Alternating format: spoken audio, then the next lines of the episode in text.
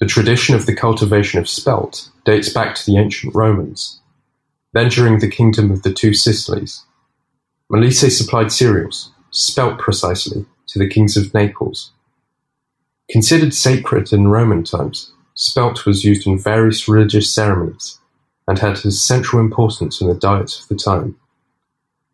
Coming with all probability from ancient Egypt and Mesopotamia, spelt dicocco is established in Italy, especially in Molise and other regions that were once part of Magna Graecia.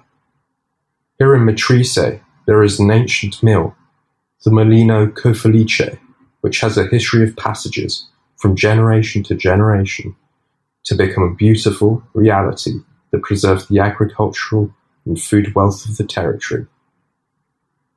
In the company you can admire the old millstones and then the new processing, always respecting the rhythms of nature and the characteristics of the processed cereals.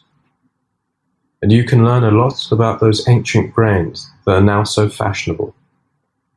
It is worth a stop and a little bit of escort to take away.